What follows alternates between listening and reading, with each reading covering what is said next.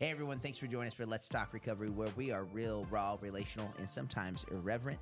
Um, we are excited to be back at our new digs with you uh, today. If you uh, are joining us with video, um, you see that we've got a special guest with us, um, and so we'll introduce him in, in just uh, just a moment. Um, we're gonna let him sit here, just kind of awkwardly, um, just staring at the camera. Just um, yeah, just That's how we just make stop, our you guests know? comfortable.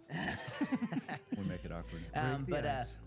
You know, if you're a, a part of Cedar Point Recovery, you've seen this guy up on stage at the beginning of services. You've seen him in um, just some of our announcement videos. Um, you may have seen him pilfering through your car in the parking lot, um, things like that. I've uh, We've worked the- on him on- I've had the misfortune of, of knowing him for uh, I think we were talking about this the other day, 10 about, yeah, about ten years. So um, my life's definitely not better for it.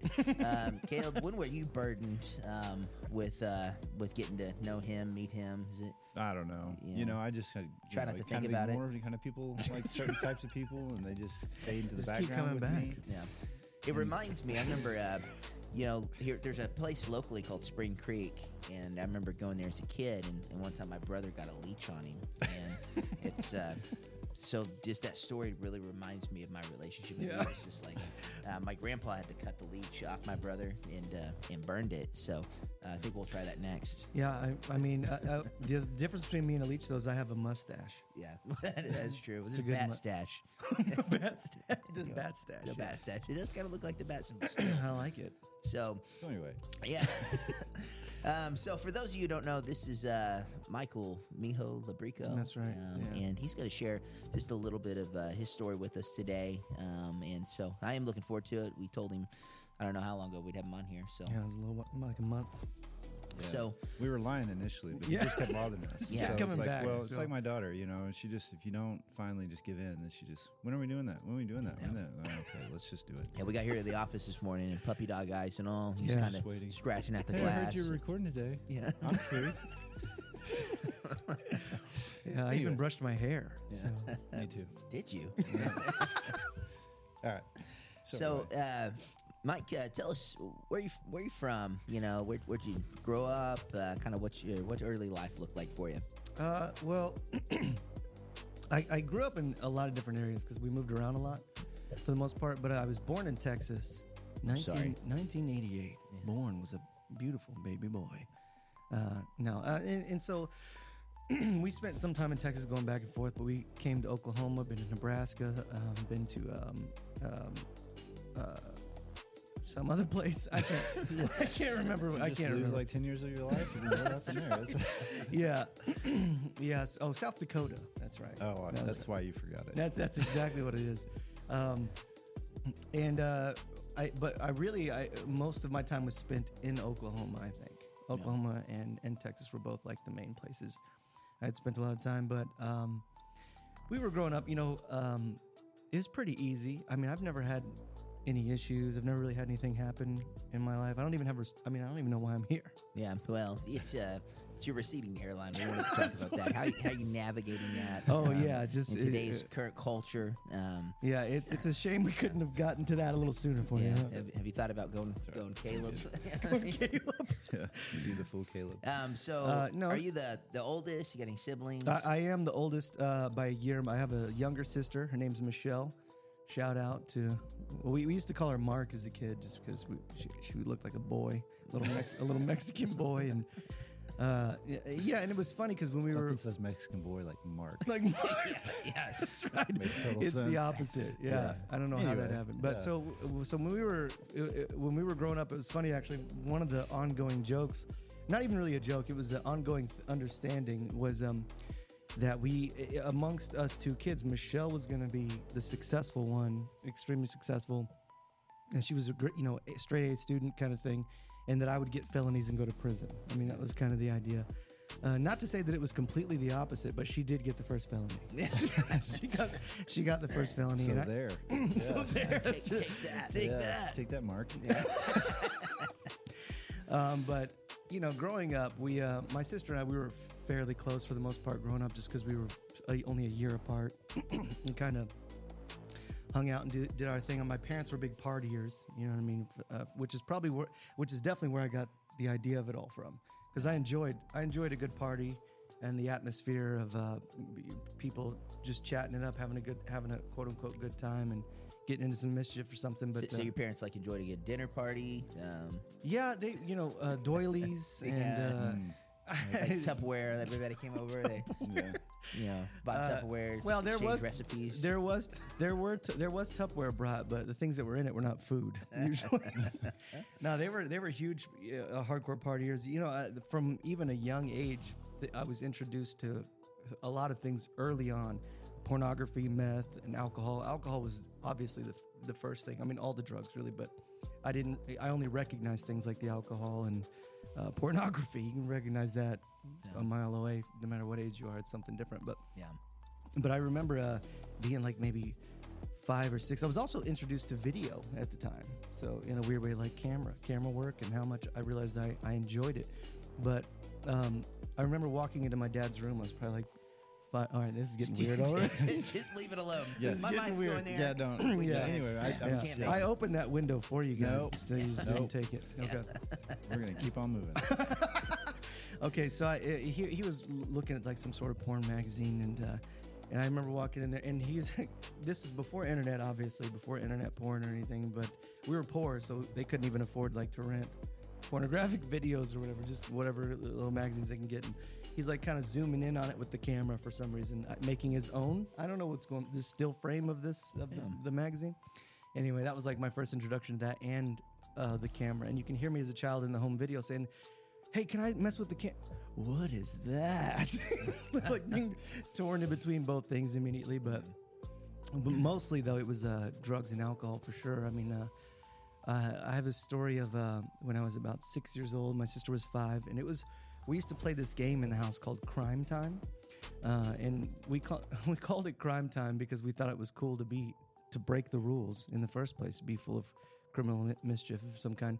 But we were told to go to bed, um, not probably not for uh, necessarily our, our health purposes, but just so we're out of the way, so the party could really take place. Um, but I remember my sister and I, we thought it would, fun, would be funny to sneak into the room, uh, into the living room, and kind of crawl around, see what everybody's doing, try to not get busted, see what they're watching on TV, you know, what they're listening to music wise. Um, and if you, and if you you try to make it to the kitchen, if you make it to the kitchen and back, you win. Now, if you come with a snack, that's even more. Or, or if you sneak a beer, even more. You you get even more points. But if you get caught, not only do you get your butt busted, but you lose the game. You know what I mean? So, so The stakes are high. stakes are high.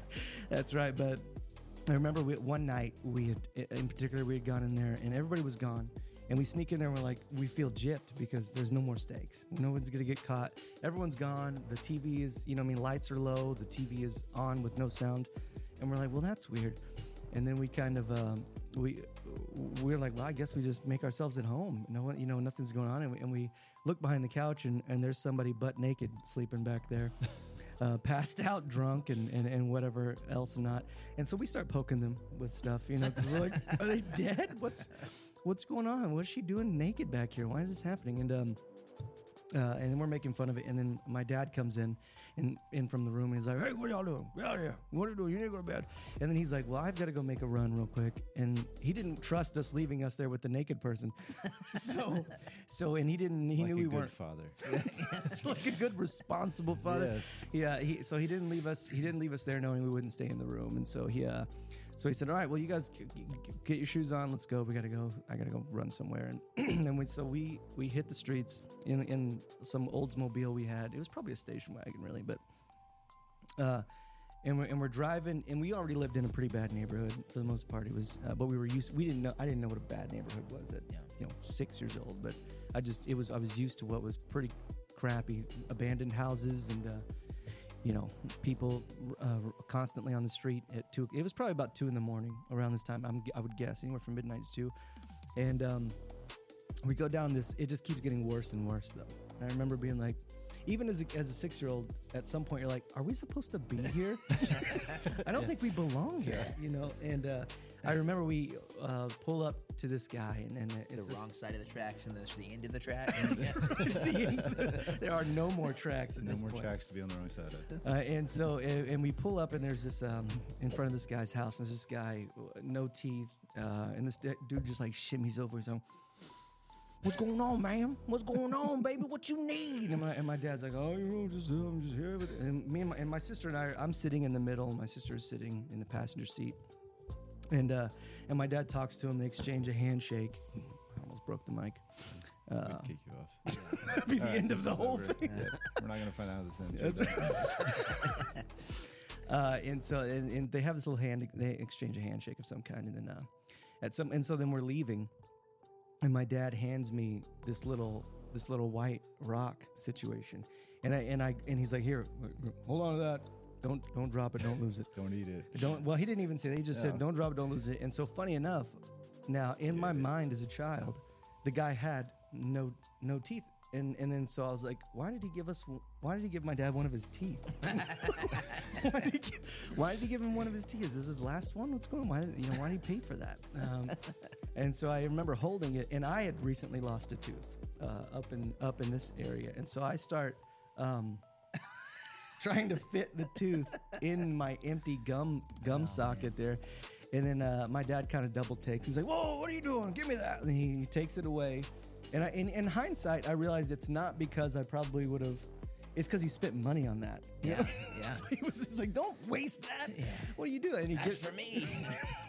and he gives it to my sister to hold instead because she's the more responsible one, you know. And um, so she's holding on to it, and uh, we're driving driving down the road or whatever, and we, we get home. And so, and I also, in hindsight, I realized uh, he- gave it to us uh, uh, not to be not to like to bash my parents with any of these stories, but uh, Yeah. just it, to me, it's funny, even though it's, this is kind of where I came from. But uh, in hindsight, he gave these this to us because if he got pulled over. They weren't going to search the kids. Yeah. You know I mean? They would search him potentially, but they would not search the kids, and they wouldn't find this little crack rock. And so we get home, and I remember thinking about the tooth fairy situation, thinking, man, if we put this under the pillow, you know what I mean? We're gonna get this from dad and put it under the pillow. We're gonna get some money. Uh, and then we get home, and then he, he- you know, at this point, as as a, a recent addict myself, uh, I I realized also in hindsight, by the time he got home, he no longer cared what we were doing, whether we were going to bed or not. He went straight to his room, and you can hear a lighter sparking. And I remember, and he's got it, and I was like, I don't think that was for the tooth fairy. I don't think it was at all. Um, but yeah, that was my first real introduction to drugs, and it, it slowly became more knowledgeable. Because I, I, I didn't understand that was a bad thing because this was the norm. These kinds of things, and uh, people high or drunk in the house was normal all the time. And the first time that I actually had a drink, I was I was eight, eight years old, and it was um, they were having a party, and I would kind of go in and excuse me, I would go in and out of the room and hang out. And I just start throwing up on the mic. uh, and I, I, would, I would go in and out of the room, and then they got tired of it. So at some point, one of my dad's friends come in the room, and he's got uh, one of those little thermos cup lids Yeah. filled with um, some little magical yellow liquid. And he comes in and he's uh, and he says, uh, "Hey, uh, take this, drink it. Don't tell your dad." And I'm like, "Uh, "All right." So I drink it. Tastes tastes like urine. I don't care. You know what I mean? I'm, I'm one of the boys now. I'm one of the boys. I know what they're drinking, but I don't care. And, I, and I'm drinking it, and uh, and he leaves, and then another friend comes back a little later, and he's got another little. He's got a little solo cup filled with this, you know, yellow magical liquid, and uh, it could have been pee. I don't know. At this point, it could have been pee, but. No, so I, you know, he's like, Here, drink the beer, boy, and I, I drink. Like, just don't tell your dad. And I drink it, and this happened a couple of times, probably three or four times, and then finally at some point, I'm I'm drunk at this point. I'm eight years old. I'm playing Super Mario Brothers, you know what I mean, and uh, and then my dad comes in, and I'm like, oh, keep it together, keep it together. You know, my dad comes in, and uh, uh, I'm dying. I'm losing all my lives on Super Mario Brothers, so I'm getting mad while I'm trying to just look straight, straight focused and cool. And my dad's like, "Hey, boy, what are you doing?" And I was like, "Oh, this is playing Super Mario, Super Mario." And he's like, "All right, cool, cool, cool." Uh, he's like, uh, "Well, here, drink this. Don't tell your mom." so like, and it's another another cup of it, and I got pretty drunk. I probably passed out at some point, but I was turned on to it though. You know, at that point, for sure, the seed was planted, and I didn't really start to get heavy into drinking until I was tw- around 12 or 13. I had started. I was definitely drinking still every now and then, but it wasn't a thing that I looked forward to. It was just if it was there, I was totally doing it, or I would sneak a beer when my parents passed out or something, and uh, you know, around 12 or 12 years old 11 i started smoking weed and then you know 12 i'm uh, uh used to drinking way more with because I have friends now who are also where I mean, you know, when you live in broken areas, you have friends who are from broken homes Yeah. as well. Either that or you're you're you have a terrible time in the neighborhood, You know? because everybody you're the guy that everybody doesn't like, and then you know getting jumped around every corner or something. But I I fit in for the most part. Um, I mean, I was definitely the kid that r- good families. I say good, just healthy families. I was the kid that they were like, you can't hang out with that kid. don't don't play with that kid. You know, um, but you know, I would uh, around at some point. Uh, I remember going to my parents when I when I was smoking weed, and and uh, w- confronting them and saying, hey, because I knew I was going to continue to smoke and get home and be high, and I knew that they smoked. So I, I go home one day and I'm like, hey, you know, mom, here's the deal. I smoke weed. I smoke weed, and uh, I love it, and I'm gonna continue to do it. And then so she teared up, and then she was like, well, if you're gonna do it, you might as well do it at home. And she rolls one up. so, we, so we start smoking, and and I get um, her um, ideal behind that, being like, I'd rather you be if you're gonna be doing stupid, Yeah. do stupid here at home in the safety of uh, your parents, you know, at home. Um, but that didn't last long. It was about a year, and I was smoking constantly. Probably, you know what I mean. Every every couple hours, I was coming in the living room. Hey, can we smoke? Can we smoke? And they got tired of it. It's like, look, if you're gonna smoke weed, go somewhere else. Go find your own weed. you know. So and it, you Go tell. get a job. Get you Can't afford your weed. That's right. That's right. And so Can't it- afford to feed you and get you high. Yeah. no, You pick yeah. one or the other. Uh, but it's so, it- but if you tell you know a 12 year old go find your own weed, that you're gonna go find your own weed. Oh, you yeah. know? And so in, in the in the company that comes with that, you know, um, and so that you know that led down a lot of crazy roads with people because it didn't take. I, I started selling weed after a little while and selling meth and. Uh, yeah, um, I, I was unknowledgeable even while I was doing it, though. Yeah. You know, in the sense of how any of it worked, measurements, price, the pe- how to negotiate with the people that you're dealing with, how to t- talk to and deal with the people that you're dealing with in it. Um, but I, you know, I remember there was another time when I was I was selling meth and uh, uh, I was I wasn't selling very much, uh, maybe a quarter paper at a time. I was you know 13, Yeah. 13, 14, something like that.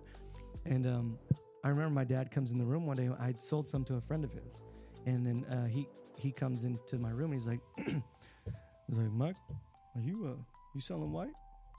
I said, uh, yeah, yeah. And I thought I was gonna get a lecture, obviously, of like, hey, you know, it's one thing to do it, or it's one thing to do a party, but you know, this is stupid. Don't you're heading towards prison?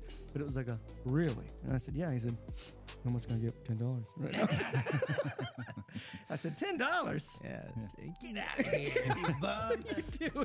Yeah, but it was, uh, you know, but uh, and as I get a little bit, I, I really didn't even do meth until I was like 16, maybe. And I was dating this girl who was a year or so older than me.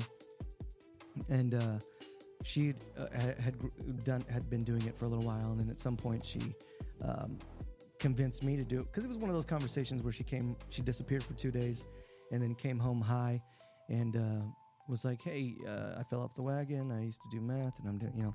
And I was like, "Well, we're not going to be able to be together." I I, I want to say I was on my way to having a level head, and then I just didn't. But I, I thought I cared about the chick, and so she had said, "You know, uh, um, if just do it with me one time, one time, and then we'll quit together. If you never want to do it again after that, I'll never do it again." Those are always healthy. Those were Yeah. always. That's right. Um, This is gonna work out well. it's true. And I was like, yeah, you know, all right. Yeah. I got under control of this. No, not at all. you know, I, I did it for about six months. I, so is, she, we, she was like, all right. Uh, And she kind of was just waiting on me to want more the Yeah. whole time, excited, like waiting. And every time I looked at her, she'd go, well, uh, and, and at some point I'm like, let's do a little more. She's like, yeah, this relationship's going to be great. Yeah. it was the opposite. Um, uh, and so anyway, that's that's pretty. I mean, I grew up in a lot of to skip a ton of stories, really, um, to, to just kind of get into the gist of it. I mean, addiction was just a part of my life from the very beginning, and it was normal, you know. And if I met people who didn't do over excess of some of some kind of um, substance or addiction, it was weird to me. Yeah. You know what I mean? If they're like, "Yeah, I have a beer every now and then," I'm like, "I don't." But you like, you get drunk every now and then? It's like, no, I A beer. a beer. And I'm like, what, what do you do with that? Look at this loser. You know? Uh, so when were you uh, when were you first introduced to um, like the church and um, kind of like the idea of uh, for lack of a better term, like alternative lifestyle. Yeah. yes. No, that's a good term, I think, um, because it would be alternative compared to what I was Yeah. was living for sure. And so, I would. It was. Uh, I was 18, and uh, the, my daughter's mother was pregnant with her.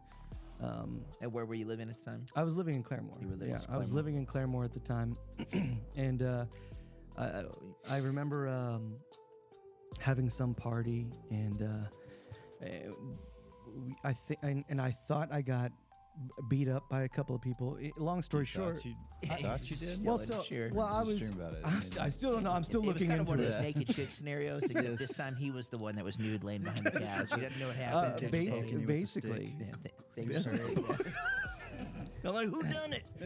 no, so I no, I was well, I had been really drunk with some friends, and um, I was apparently at some point I got in the back of the truck, and he, they were drunk driving, and we're on some back roads going crazy, and I'm being thrown all around, left and right of the car of the truck, but I don't remember any of that. I woke up the next morning with no shoe, like missing a shoe. I'm really bruised up. There's blood on my shirt, and I was like, "Who who did this?" uh, and there was a girl who was there with me, and she, and I I told her to leave. I was like, "You need to." I was like, "You need to go. This is about to get pretty serious." And there's some friends there, and I was like, "Hey, I think it was this guy and this guy. Let's go find them right now." Um, and I was and my shoe back. well, my shoe back. And so I was like, I'm not gonna let them. I'm not gonna let them, you know, undignify me like this. But I was like, we're gonna. And I, this was all assumption. But then these guys I was hanging out with were the kind of people who loved this, the waves and the drama, and and so it was, they're like, yeah, they're, they're not gonna mess with Laborico like this. Let's go. Let's get them. And so we we actually were marching across town. Um, Did you have a second shoe at this time? uh, at this time, it was just sandals. I think. Yeah. I was so Limping determined. I, around left- town. Uh, I did not change my clothes though, just to kind of make it more dramatic. I think I wanted to show up Yeah. at like like a, a sight of revenge. But but uh, I mean, it turns out ultimately I found out from that girl who I told to leave. She's like, you were just in the back of the truck and you were just really drunk and you and I was like, oh no, I was trying to surf. Yeah. You know what I mean? Truck surf, I guess back there, and that didn't work. So. Anyway, so we, uh, we're going to these guys' house, and I see three guys uh, at Taco Bell in the Taco Bell parking lot, and this was how I got introduced to Cedar Point as what Cedar Point was about to be before Yeah. it was even really called Cedar Point. And um, and I see this these guys skateboarding in Taco Bell parking lot, and uh, this guy Jordan Shin, who I'm still friends with today, um, uh, and uh, he he was he was a kid, a couple years younger than me or something, and uh, and I, they were hanging out there, and I, and I had said, "Hey guys, I don't know who you are. I don't care. There's four or five of us, maybe. Why don't you guys come with us and bring up some more numbers? We're gonna go. We're gonna go beat the crap out of these fight the greasers. The greasers. yeah, we're this probably more the Socs. We were yeah. probably more the greasers going up the. No, but it was the thing where I was like, we're gonna go beat the crap out of these guys. You guys, uh, you know, get some hair on your chest. Come with us. you know, and uh, and and the other two kids were just a couple of regular skateboarding, normal home kids. You know, what I mean, who. Uh, they were just like, we're not, we don't want it. These guys are, you know, terrible news. These guys are all red flags. And, uh, but the other kid, Jordan Shin, he goes, man, that's not what Jesus would do. I said, what? Jesus. Yeah. I was like, I didn't. Know I'm not even talking about Jesus, man. What are you talking about? Um. Anyway, we went on to do our thing. They didn't go with us. We went on to do our thing, and then uh, a few months later. Now, at this point, um, Chloe's mom, my daughter's mom, is pregnant. Yeah. About three months, and it's evident now. Yeah. So it's getting to a point where this is getting real. This is no longer like a thing where I knew I was going to be a father of some kind, whether I knew for sure it was my child or not at the time. I knew that I was going to be a father. Um, uh, and I did believe it was my child. I just, I did, you know, I was, un, everything was unknown. I was not given an example, in my opinion, of how to face these kinds of things. There was never real conversation about how to face these kinds of things. Uncertain whether or not Chloe was going to believe in the tooth fairy or not. That's right. was I going to introduce her to the tooth fairy? You know, no. um, but I knew that I didn't want her to have a childhood like mine. The Yeah. kid, whoever the kid was going to be, I knew what. It, uh, so I, I was trying to figure out. I was in like this young age of crisis, of how do I figure this out? And I'm walking around Walmart one day. We're thinking about what to steal, and um, and I'm actually with Chaban at the time. Yeah. Chaban and I were hanging out, and we were thinking of what how we can get some money, what games can we steal to go sell or whatever, you know, and. Uh, and I'm 18 years old at the time, and I see that Jordan Shin kid again, and he's walking around. He's like, "Hey, I recognize you," and I was like, "Oh yeah, you're the weird kid, the Jesus kid from Taco Bell, man." And I was like, uh, "How's that working out for you?" He's like, "Good." And so we cut- start chatting, and then, uh, you know, he's like, "Hey, man, here's 20 bucks, just for no reason. I just want to give you 20." And I'm from a, a, a history, a place where if someone gives you 20 dollars, it's for something. Yeah. You know, and, and so I'm like, well, well, this is getting weird. What are you What are you looking for? What's the Yeah. What's the catch? What's the catch here? Yeah, what is it? Uh, and he's like, no, no, no. He's like, it's just gonna sit in my wallet. You know, just take it. I, I do whatever you want with it. And I was like, that's cool. And so then he invites me to church. T- uh, uh, technically, he paid for my salvation financially, is what really happened because he's he's like, "Eh, we're going That's to a this. cheap salvation. Well, $20? it was 20, uh, 20 more. He gave me 20 more bucks at the end of the conversation. I think it was to ensure that I came to the event that he invited me to. Yeah. Um, because he invited me to something the- He's which probably looking for his money back now. Yeah, that's, why, that's why he still got me on Facebook. Every now and then he hits me up like, "Hey, remember that forty bucks?" Yeah. Um, but uh, you know, he uh, he had invited me to, to a thing which eventually was called Bulls, Beans, and Screens, uh, and it was a thing where there it was at a coffee shop um, that that we had in, in Claremore a while back over there by. Um, what's now Bi- uh, Billy Sims? It used to be a coffee shop. I can't remember what it was called. Uh, anyway, so he had invited me. He said, uh, "Go to this thing. You know, it's gonna, it's gonna be, it's for a church, for a church that's opening up. You know, kind of thing soon. And uh, we're just trying to get more people involved." And uh, and I was like, "Are there gonna be chicks?" And he was like, "He's like, yeah, man, there's gonna be." I was like, "I'm in, in like sin." So a few friends of mine and I, we show up to this thing, and uh, I ended up being the only one who stuck around for until the very end of it. And I, and, and I had met Joshua and Bevan Bold there Mhm. And Josh and I kind of just clicked. And I and Josh, I'm sure, was seeking out to disciple, help disciple, Oh yeah. yeah, you know, young broken dudes like me, and and we clicked really well. And uh, and I just I genuinely knew that I liked them from the start. Um, uh, and I had zero history or background really with church or with God, but that as I'm continuing to go to what was becoming Cedar Point, what was Cedar Point when I first walked into the building, the there was no ceiling whatsoever at all. There was like wires and junk Yeah, hanging yeah. down from the you know. There's no carpeting whatsoever at all. The walls are all everything's crooked and messed up. And I remember walking in and it looking like a cracked in, and I go, I'm home. I'm at home. Yeah. Go, this place is for me, you know. And uh, I was like, if this is what church looks like, I love it, you know. All they need is a random naked running around here, and this will be person perfect. in the behind the couch is yeah. uh, and so um, anyway, at some point, um, uh, it- uh, Josh is, is giving some sort of message, um, and I, I don't remember what it was to this day, but it was something that I related to so much that I really started to think, who is this God character? Yeah. You know, what does this really mean to trust and have faith in God and to get saved? What does that mean? I remember asking him to pray with me to for salvation to get saved and um, to try to journey with that. So that was when the real concept Yeah. had come to mind of like, there's a lifestyle with this, and I still didn't get it for another ten years, really. You know what I mean? I really did. I'm did. still waiting on you to get it. that's right. That's right. Uh, yeah, I, I, I never really pursued God until realistically, uh, I mean, pursued it hard and heavy and meaning it. Uh, and understanding the discipline in it and trying to grasp the discipline in it until I was probably about 30, yeah. you know. So, uh, what age was this uh, roundabout when you prayed with uh, with Josh? 19. Around 19. Mm-hmm. Um, and so you're how old now? I'm 35. 35. So we're looking at 16 years here. Um, and so did things dramatically change at that point? Right away? Yeah. No. No. So No, you no. went kind of went back to the same type of lifestyle. Yeah, oh yeah. Yeah, Oh, right. yeah. It one foot just- out. Your life doesn't just become sunshine and rainbows after you become Yeah. Christian. That's right. That was one of the biggest uh, chunks of crap I was sold. So now Josh Bull didn't sell me that. Yeah. He, but he, I don't think he knew necessarily how to approach that yet. But there were a lot of people when I'd said, "Dude, I, I, I got saved last week." People were like, "There it is. You're done. You know, you You've made it. arrived." Welcome to the club." Yeah. You know, like uh, Finish line. That's right. And there were people who had that kind of attitude. It's like, man, it's all it's all good from here, you know. Is And it it Joel Osteen? Is that who it is? Joel Yeah. yeah, it was Osteen. Uh, but it was, you know, it was, and I, I, I think I believed that concept for a little Oh, while. yeah. Of like, of like, why is this still hard? You know, like, and I genuinely, it's a marriage of life. Yeah, Yeah. it's a marriage to a whole new. It's a marriage to the Lord, to Yeah. to your to a whole new lifestyle with Him. And I remember. Um, someone who I knew who was married at one point was telling me a story about how him and his wife, his wife had c- confronted him and said, and it's just an example, it's not digression. Um, he, he had said, um, she had said, marriage is not supposed to be this hard, which is a lie. Also, Yeah. it's it's extremely hard. Um, and so missed that part. it was just, and that, and that was kind of I was that person in in uh, Christianity and belief was like this should not be this hard. Um, I, am supposed to be blessed. You know what I mean? I'm supposed to be able to hang out with more white people now. you know what I mean? Like, what's going on? Um, uh, but it, yeah, it was it was not it was uh, over several years.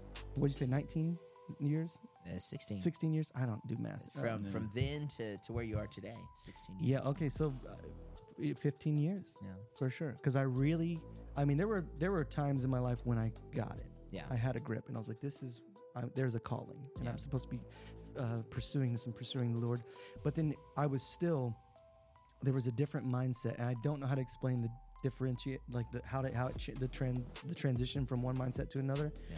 um, but I know there was a mindset that I could still balance these certain um, addictions or sins Yeah. or um, carelessness in life and belief and pursuit of God. Yeah. And in, in, in a way, that was worshiping one thing or the other, is what it was. Oh, yeah. Know, I was I was either worshiping this addiction or these things that I the flesh, the things I enjoyed in my life, um, or I was going to be worshiping God legitimately with those parts of my life Right. and I and I didn't. You know, I thought I could balance it, and at some point, I did finally get it though. But it's still, uh, it's still, it's still never.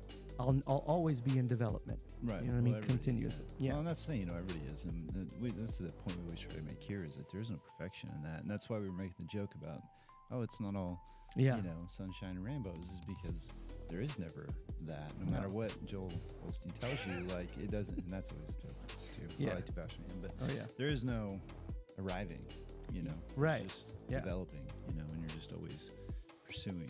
It's a daily, it's a daily decision. It, it is and kind of what you're talking about. Is James uh, James one, starting in verse five. You know, we always a lot of Christians know this this verse. If you need wisdom, ask your generous God, and He will give it to you. He will not rebuke you for asking.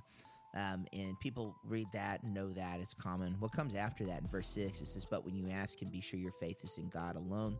Do not waver. For a person with divided loyalty is as unsettled as the wave of the sea that is blown and tossed by the wind."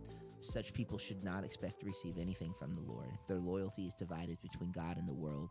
They are unstable in everything they do. I think it's kind of what you're talking about is, you know, you've, you come into faith and, and I know I did the same thing for, for many years and I try to hold on to um, old friends, old concepts, beliefs. Um, it's like I can totally be a Christian and, and sleep around and, and get drunk and you know live live Monday through Saturday this way. But man, I'm gonna be Right. at church on Sunday Yeah. I'll I'll just ask forgiveness later. Uh, That's right. um, uh, I'm saved. I'm a child of God. Like, Yeah. I mean, I can, I can do what I want now. And and uh, so, I mean, I think a, a lot of us kind of go through that type of transition that that come through the lifestyles that that me and you come from, and um, and you know, I think often, I mean, I was sold the same bill of goods. You know that.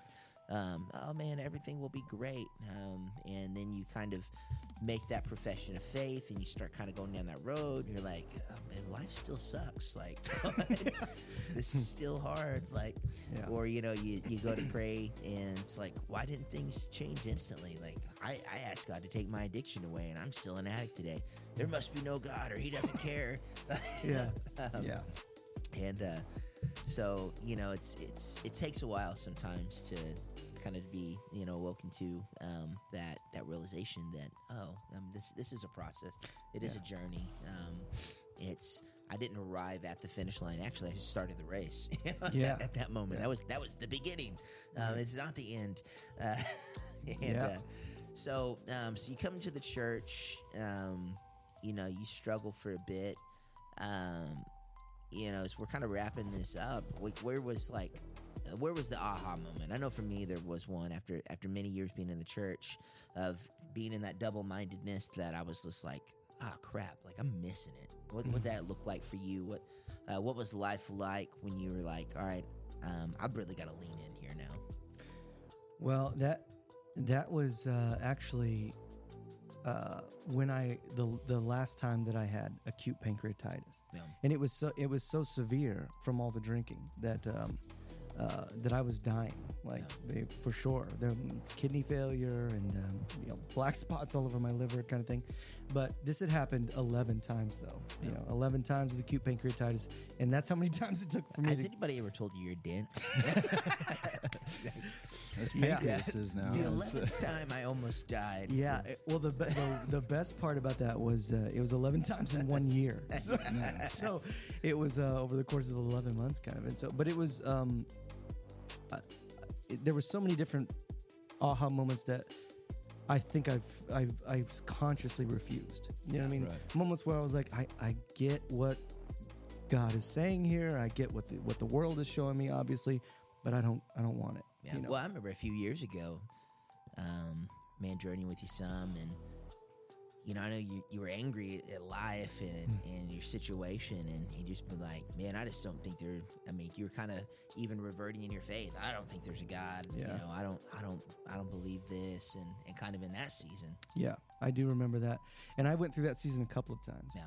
Um, but the truth was, with that, uh, I had realized that um, it, it, it wasn't that I was blaming God for anything, and that, and I was looking for something to blame. But it was there were just people in my life over the course of years uh, who uh, abandoned. I, I don't want to say abandoned. At some point, when somebody is incredibly lost in their addiction or their lifestyle of running away from God, you you have to step away you know, to protect yourself. And there were people in my life who I was very close to at times who had stepped away and would stop um, ingratiating with me whatsoever at all, or, or, or be or journeying with me in certain areas, or even just talking to. But I was in a place where I was bashing the church. You know what I mean? I was bashing uh, faith. I was bashing um, my my own faith. But the truth was, I was just disappointed in myself, and and I hated myself, and Right. uh, and I and uh, and I sort of uh, lashed out to other people for that. And there was a point, but I realized part of the aha. I mean, over the course of the next few years after that, Yeah. was like, I this there is clearly a God. God has changed my life and saved me many times, and and he's and he's waiting for me. He's changed my heart. It wasn't my life; it was my heart that was changed, and he was waiting for me to pursue him continuously. I mean, I'm the the, the typical prodigal son. Yeah. Uh, I'm the story of it, and um, and in the same way, along with you and many other people in the church, there were, I, I stopped paying attention to the people who were still there, even Yeah. when even when because I was I was just wanted to be angry. You know what I mean? It felt better to be angry. It was easier. um, but I remember being in the in the hospital. We were living in Texas in this little torn up uh, travel trailer. You know what I mean? It's probably this big, pretty much. Like it was a t- terrible little thing, and uh, um, the electric barely worked. It was junk. It was a, it was really it should have been scrapped, but. We were living in it, and Chloe was with me for a few months in that, and I and I was mis I hated myself for Yeah. putting her. I mean, I, I needed to be with her, and I and we have a good relationship, and even in my worst of times, had a good relationship.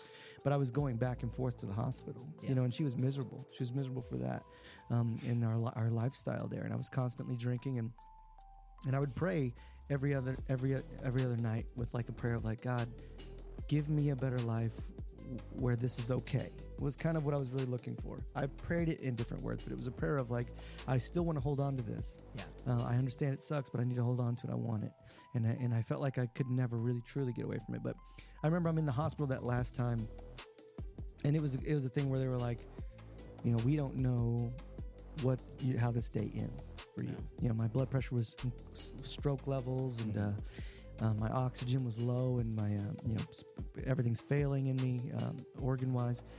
And so they're like, you know, we're going to pump you full of everything that we can, but you know, we don't know how this day ends for you for the most part. And also, and th- quite frankly, we're, we don't care at this point. you know, they were like, you've been here several times already. We're, You owe we're us a lot of money. We're kind of done here. Well, this Yeah. was his eleventh, right? So Yeah. after the, you know, the tenth pancreatitis, the eleventh is free. It's- He's got a punch card. Get it ten times, get the eleventh one free. That's right. Yeah. And so I, uh, but I was laying there, and I, I, I, at some point, I had major DTS um, while I was in the hospital, and uh, and I'd never had him to this level before. And I, it, it was the point where I remember sitting there and feeling incredibly disconnected with my with myself, Yeah. with my mentality, my body. It was this weird, almost out of body experience. Um, with felt like I was in a dream state, and all of a sudden, uh, nothing. And then I, like I, like bl- it was like I went, like I, I'm waking up all of a sudden, strapped to the bed, and um, covered in puke and and other things, and then I'm hallucinating heavily. You know what I mean? Seeing things in the walls that were, I mean, it was bizarre. It was bizarre. I remember thinking, man, this would almost be fun if I wasn't terrified. you know, Yes. so it was like a really bad trip. And, um, and I was sitting there and uh, I didn't even want to ask what happened. There were nurses around and they were like, you know, he's awake, he's awake, let's get him in here. And I was like, oh, I was like, can you guys unstrap me? And they're like, no, not yet. We just want to make sure. And I didn't, I didn't even want to. I was so embarrassed. I didn't even want to ask what had happened. What did, I, what did I do that you had to strap me down? Yeah. And why am I covered in fluids? You know, like, what's happening? Um, um, but when that had happened, I remember laying there because they kept me for a few more days.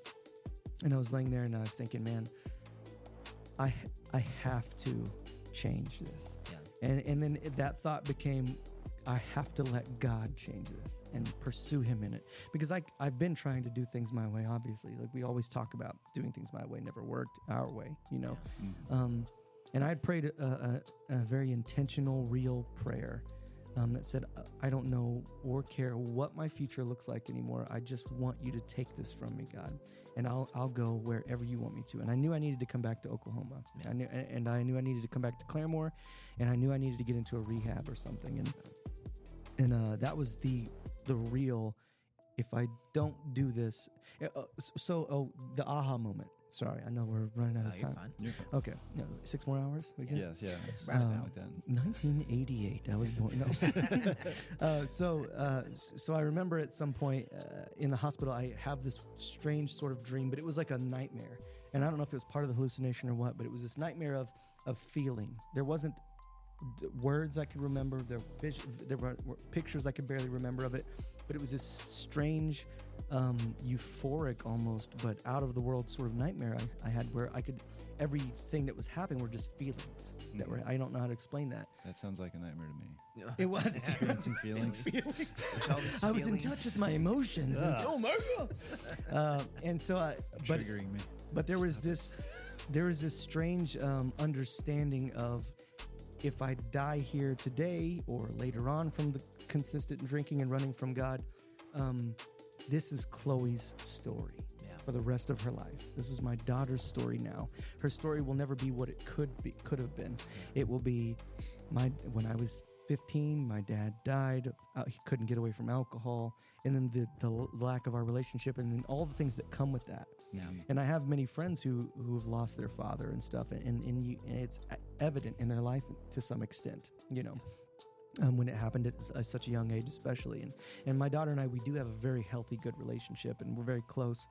Um, and, and that would just be disconnect. And there was already so much pain in her eyes constantly. Yeah. You know, and I remember waking up to a point where I pray, I prayed and prayed re- relentlessly, and I and I said, and it was a prayer of like, God, if you if you want me to.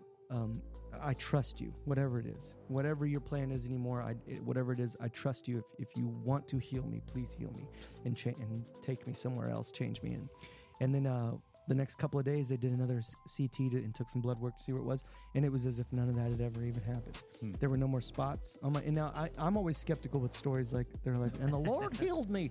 I'm genuinely, genuinely skeptical about those things. Not to say that God wouldn't or Right. couldn't do those things, but when I hear them, I'm always, I'm always like, okay, well, get to the point, you know. but uh, for me, it was an experience that felt like that. Medically, whatever took place there, you know what I mean? Um, medically, scientifically, I don't know. But all I know is we, there was a day when they were like, we don't know how this day ends for you. You're looking at potential stroke, your liver and uh, kidneys are failing. To a couple of days later, where it's like your levels are normal. You're, there are no more black spots on the CT, and uh, you know we're about ready to send you home. And so for me, that was drastic Yeah. and bizarre. And um, and I I genuinely knew and believed that it was God. That God was like, "Welcome home. Let's get the fat lamb for you, you know, and uh, and let's get and we're and it's Maybe a calf. oh calf, what Yeah. you know, whatever. Um, it was with that pancreas. not with that big. Yeah. That's right. Anyway. Son, it's chicken for you. Yeah, that's right. Summarize. And it's bland not fried; it's grilled chicken. Yeah. too. Um, but it, you know, but it was uh, a thing where I, um, I wept when the nurse left. Like I wept, and I was like, I was like, this, Chloe's story has changed now Yeah. for her future, and not only that, but so is mine. Yeah. Um, and and that's all that mattered to me. And then I remember going home and telling Chloe, um, I've told her a dozen times, all right, we're, I'm going to quit. We're going to change this. We're going to leave now. We're going to do something different. But this time I sat with her, and I was no longer trying to convince her. I was just informing her which was a huge difference compared to the conversations we had before. Um, I came to a point where I said, Chloe, um, we're going back to Claremore. You're gonna go stay with your mom for a while, and I'm gonna go to rehab, and I'm where I'm never gonna drink again. Doesn't matter how healthy I get or how I feel, just never gonna drink again. And the look in her eyes was, you could just feel it in the air, the palpable truth, because the truth was palpable at that time, and you can see it in her eyes, this hope that I hadn't seen in a really long time, and I would never take that away from her again, no matter what I felt or what was going on. Um, and then over that period of time, we can I contacted you, talked to you on the phone, and said, "Man, I'm going back to Claremore." Yeah, I thought about changing my number. That's right. Well, wait, Yeah. I'm sure you, I mean, she knew you were serious, and Aaron would know you were serious because true healing can't happen in Texas. Yeah. So No. You're like, I'm moving out. So, no, Yeah. he's serious. Yeah, he's serious. this is real. Yeah. But it was. It was a conversation we had. I don't know. We probably talked on the phone for like 20 minutes or something. It was. Yeah. Where, whereas it was funny because I'm I'm in the live free house now, and I've been there for almost five months. Yeah. And uh, and I was I remember sitting on the phone with you and saying, "Dude, I, I'm coming back. I, I'm gonna go to rehab, but I need a place to stay after that. I don't know what to do." And you were like, "Well, you know," and you didn't tell me about the live free house at the time. I didn't know what it was. Well, I kind of been you down the this road with you before. You know? It's like, well, I've, I know some places around. Yeah. There's Oxford houses around here. That's There's- well, uh, s- well. See, I, I, I was almost on that route as well. Was maybe that was my only option. I knew that you had you knew people in that in that in that area and what was going on with that.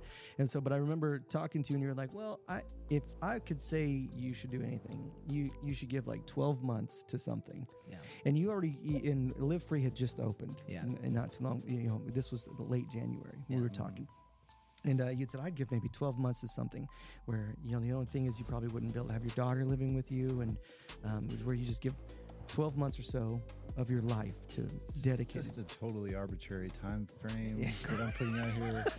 Yeah. 12 months in a house with guys. Well, Yeah. he- he didn't You know, even say. is, yeah, it uh, was. It was there's no hints toward. I mean, it was hint. It was like dropping. It I almost felt like it was baiting the hook to see Oh, yeah. how where I Oh yeah, it was. Yeah. What we call manipulating.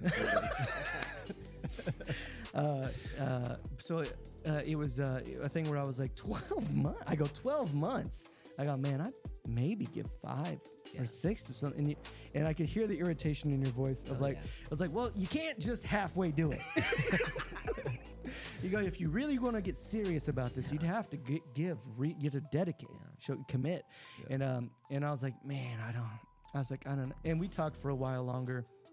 And then you mentioned, well, we have this house that opened up, and we've got a guy in there now. I think he had maybe two at the time. Yeah. It was probably Dustin and uh, The first guy. Weirdy McGee. Yeah. Um, and and so um, I, and I remember you know being uh, talking for a while, and Chloe was in there with me, and I see her just enjoying herself, and she already knew we were leaving at this point. It was already set, no matter what. And she was, ex- I see her, she's having a good day. You know, it's been a while since either of us had had a genuinely good day. Uh, and so I was like, man, you know what? I, I think I would do it. I think I would do it. Um, I would commit to it and try whatever it's going to take at this point to get my life in order uh, and, and have God back into it. Yeah. You know, we had that conversation and we got off the phone and I'd already bought bus tickets to get back. Um, and then when we get here, I, I was going to go to rehab. I was going to go to a rehab for about 45 days. Um, and I did, and, and I prayed significantly about. I said what I was praying for was for God to give me strength to deal um, with the temptation to continue to drink at any point, um, or or, or the strength to over to overcome it when the feeling comes, kind of thing. And what ultimately ended up happening was God completely delivered me from even having the temptation anymore, which I definitely would have thought impossible. No, I, thought I was going to be continuously white knuckling it for the rest of my Yeah, life. next 20 years. it's like, I can still do it. Um, but and I remember there was a uh, what what it made me think of when I realized that that was the case. When I realized I don't even I have zero feelings toward this one way or the other. Yeah. If anything, it, it just makes me sick to my stomach to think about. Yeah. You know, and I and I remember when I realized that that was real for me.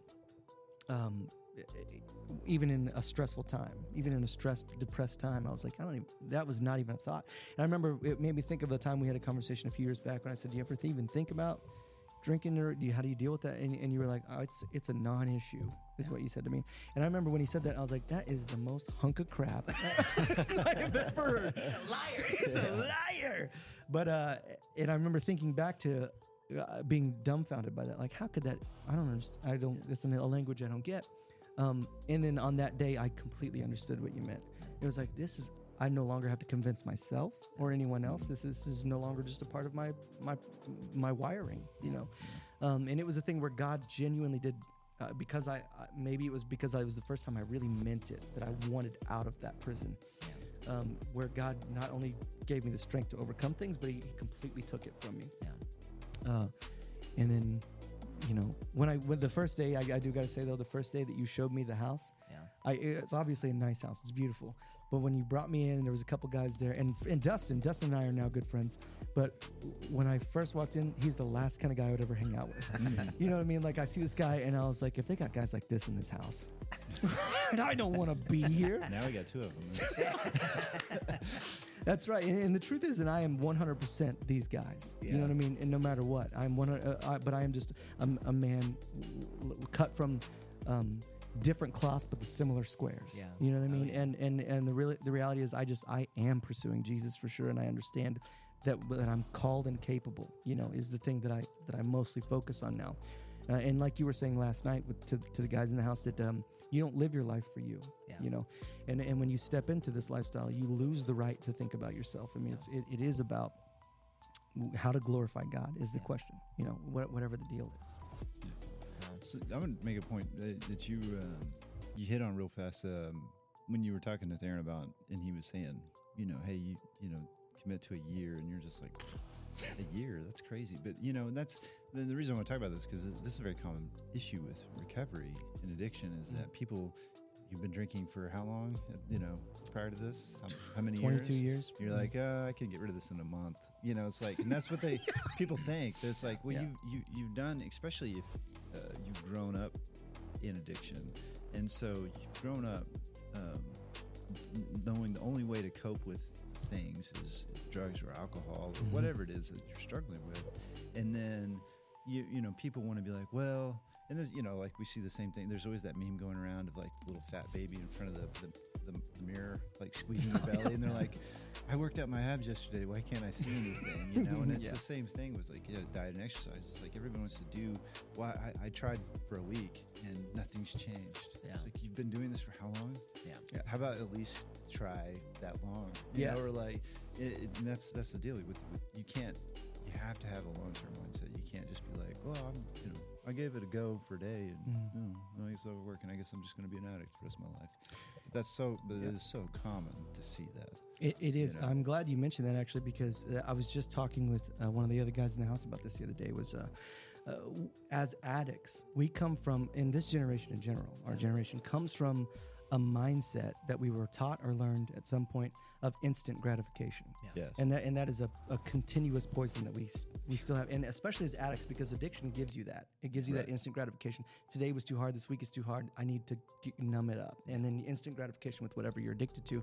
But even when we come out of it, and that that's why it is in realistically 12 to 18 months is not any is nothing. It's a speck compared to the rest of your, what your the rest of your life could look like if you even have the rest of your life. You know, and and the instant gratification mindset when we come out of we conquer this addiction or the lord helps us to conquer this addiction um, even after that for me it was like i thought that was the biggest battle in my life was like it was continuing was moving past this addiction to alcohol or whatever. It, it, but it was self-medication any kind of self-medication at all. If i could move past this thing that i know i i think helps me um, but really ruins and kills me um, then life will be better. It'll be easier. I'll understand things more.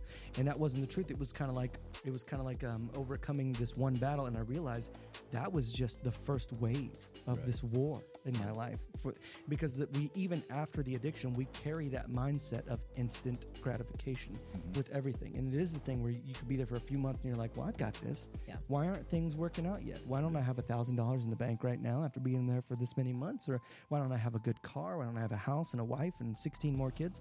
You know the, the reality is we continue to carry that instant gratification with us and, and that in itself is a practice that must change because it's over increments of time that will incrementally change Yeah. as we continuously you know pursue god and Right. pursue change yeah, general. there's a, there's the, the the obvious first step, which is what you, you know you talked about which is obviously turning over and pursuing you know a life you know, that God has for you, and, and focusing on Him and, and becoming less self focused and more Mhm. outwardly focused and all that stuff. But, but there's the very practical part of you know I've got to learn to cope with uh, in a in a constructive way the the daily stressors of life. You know, instead Yeah. of well, I can't just drink a beer now. That's all I've I've done in the past to make things feel better, or, or you know, get on social media, whatever it is that you use to cope. And you just like no, you know, now you have to learn something practical that's that's not destructive to your life to, to deal with those things. And so yeah, so it's a process and it takes time. And it's you know, and the, the only reason we you know kind of harp on that is because we, you know, if you're not being realistic with yourself and what this process is like, then that's setting yourself up for failure, and that's why we see so many people Yeah. fail in that. They're like, you know, again, like I said, well, I've tried for a week, nothing's better, so I guess, I guess I'm just going to go back to drugs and alcohol. It's like, well, That's some solid thinking, you know, right there. But, um, you know, as we as we do wrap up a little bit, uh, Well, I had one more oh, thing to say on that. Um, you know, outside of that, the other thing people do is they bail early and they think Yeah. that they've got it. It's like, oh, yeah, I totally just conquered this this 20 year addiction um, Yeah. and changed everything about my life. And, I had a good week, so it must be good.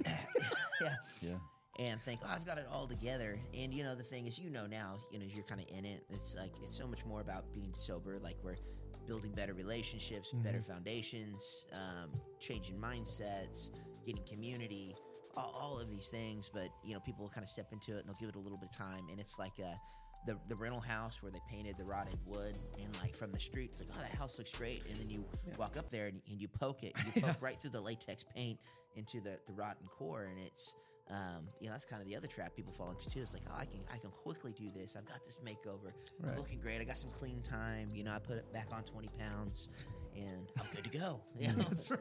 Yeah. Yeah, it's like, no, no, No, hey, yeah. too soon, too No, soon. yeah. and just give it time. Be patient, because the the fruit of that, that you know, that commitment, um, is man, it's great. But you've got you got to have it, and it's I'm sure you're aware now. You know, kind of the the bait and hook, as we told you, like 12 to you know 18 months of Yeah. of commitment. Well, now you you know, I'm sure you realize. No, it's it's a forever commitment. Yes. Yeah. Um, the 12 to 18 months is just to build a new habit that hopefully you carry on because the moment you stop leaning into Jesus and leaning into God and what He's had for you, well, your core rots out and Yeah. people come poke Yeah. holes in Yes. it and fall back into the old lifestyle. So, Which is not, which is, is not hard. no. It's No, not hard for that.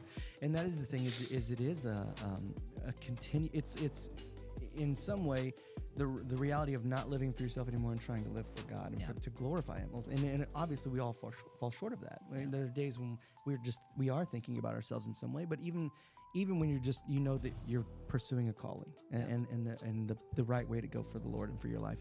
It's like uh, the current is constantly against you. Yeah. So if you're not moving forward, then you're only you're drowning. Yeah. You know, eventually you will drown. Yeah. For sure.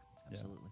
Yeah, and uh, you know, you're talking about the the rotten wood stuff, and, that, and that's exactly, um, you know, not to shamelessly pl- plug my book, but I'm going to shamelessly plug my book. That's and you've and you've gone through that, Yeah. um, and I'm sure that is mostly responsible for the life change you've had. Um, is, is going through my book, but um, Yeah. but that's you know that's that's right at the very beginning is, is you have to change.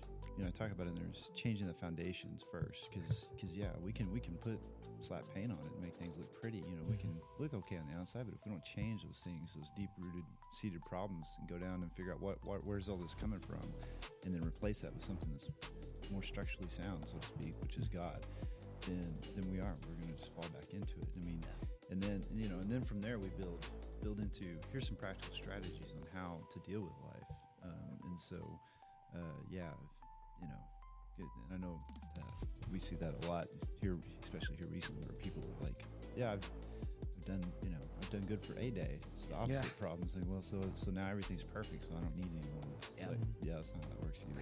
yeah. you know, so so um, like I said, as we're wrapping up, how just like since you've been in the house for five months now, right? Yeah, just about. um, just like just from the experience in the house, like from when you came in to, to now, what would you say, like the biggest kind of changes or um, I mean, there's things you learned or there's definitely a lot um, that I've learned. For one, I, I've learned that uh, I'm not as good of a people person as I thought.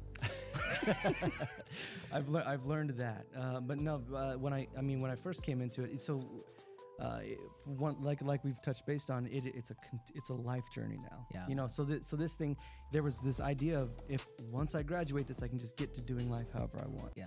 But the reality is, the um, the practices that we're gaining right now, the knowledge that we're trying to gain, and the uh, routine that we're trying to gain now is just like a like a blueprint for a healthier routine for life. Yeah. And so it, it, these things are just are just lifelong. So there is no this is just coming into the doors kind of. Yeah. Even after 12 months. Even after 12 months it's still the beginning because like you said it took you around 6 years to really Yeah. get to the point Yeah. where you had a grip on it really. Right. Um, and this, and we're doing this 12 months, 12 Yeah, to 18 well, and months. like I told the guys last night, you know, all of these expectations is how I try to live my life. You Yeah. know, Yeah. to go to church and to, to read my Bible and you know this, that, and the other, all those expectations, and you know, I, I continuously have to pursue it because if I fail, even now, and I'm I'm years removed from addiction, and um, if I get off base on any of those things, even Yeah. today, man, my my spiritual relationships suffer. Yeah. Um, Yeah. uh, relationship with people suffer. Um, I may not be falling back into addiction immediately, but